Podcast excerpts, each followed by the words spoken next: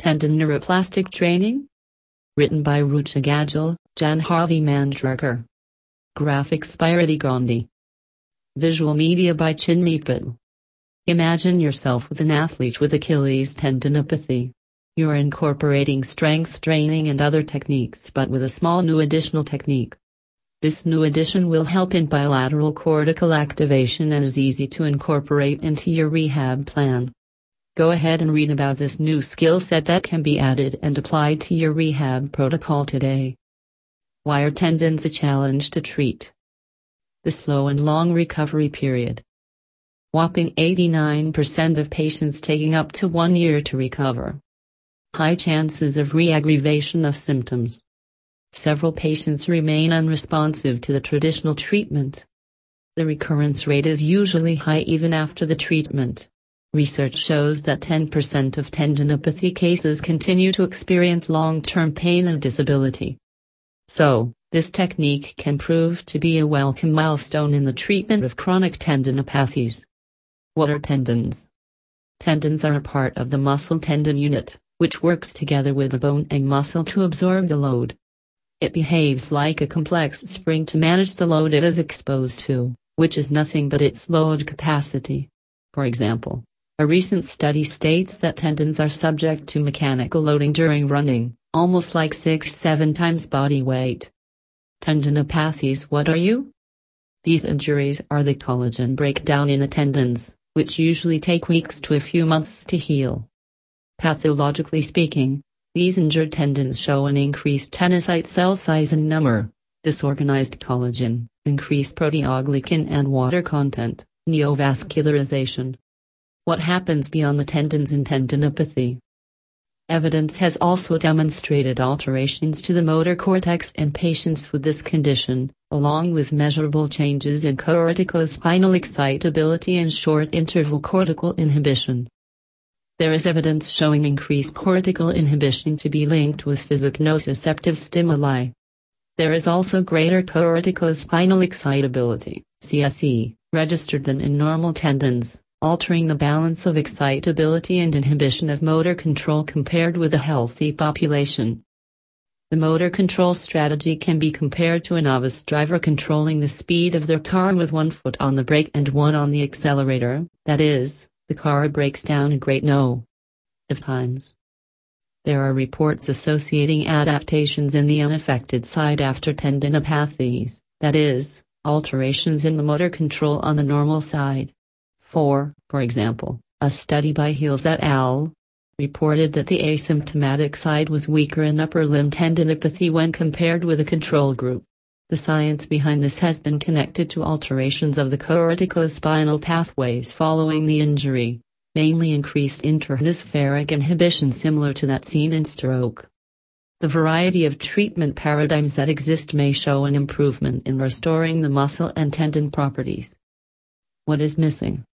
The high recurrence rates and the adaptations seen on the unaffected side have also been linked to the self-paced, self-selecting the intensity of the exercise programs being practiced. The standard treatment modules also do not adequately address the differences in the cortical firing rates seen in tendinopathies. What exactly is tendon neuroplastic training? Tendon neuroplastic training improves motor control at its core. Cortical inhibition has been reported to be a feature of tendinopathy, according to Rio et al.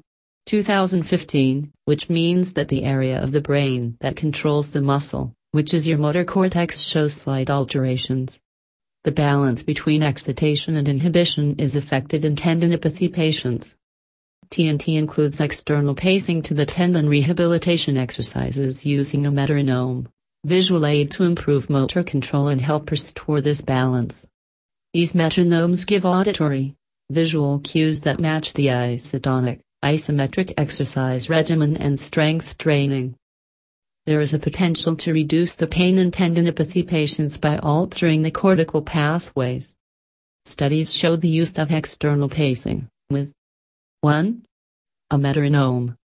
The individual would contract concentrically and eccentrically to the sound of the metronome and complete these phases as prescribed. two A visual cue. Matching the contraction phase's pace with a visual cue causes an increase in excitability in both skills, visual motor tracking and short-term resistance training. It improves muscle activation and cortical, subcortical firing, that is, activates the motor cortex and its pathways. This addition of neuroplastic training is purely practical. Heavy, slow resistance training, which is meant to be done slowly. A contraction of three seconds for the concentric component, followed by three seconds of an eccentric component with eight repetitions, forty-eight set times four, with two minutes rest to the beats of a metronome, is successful in the tendon rehab world. However, the exact frequency, intensity, duration, and type of exercise are still up for debate. Noteworthy considerations. When treating a tendinopathy case, it is also essential to account for the load capacity of local tissues and the capacity of the entire kinetic chain. For example, for a runner with Achilles tendinopathy, we should target tissues at the local level at the site of injury. The entire kinetic chain, depending upon what is relevant to the demand of sport, daily life. Factors to make a note of before planning the rehabilitation protocol.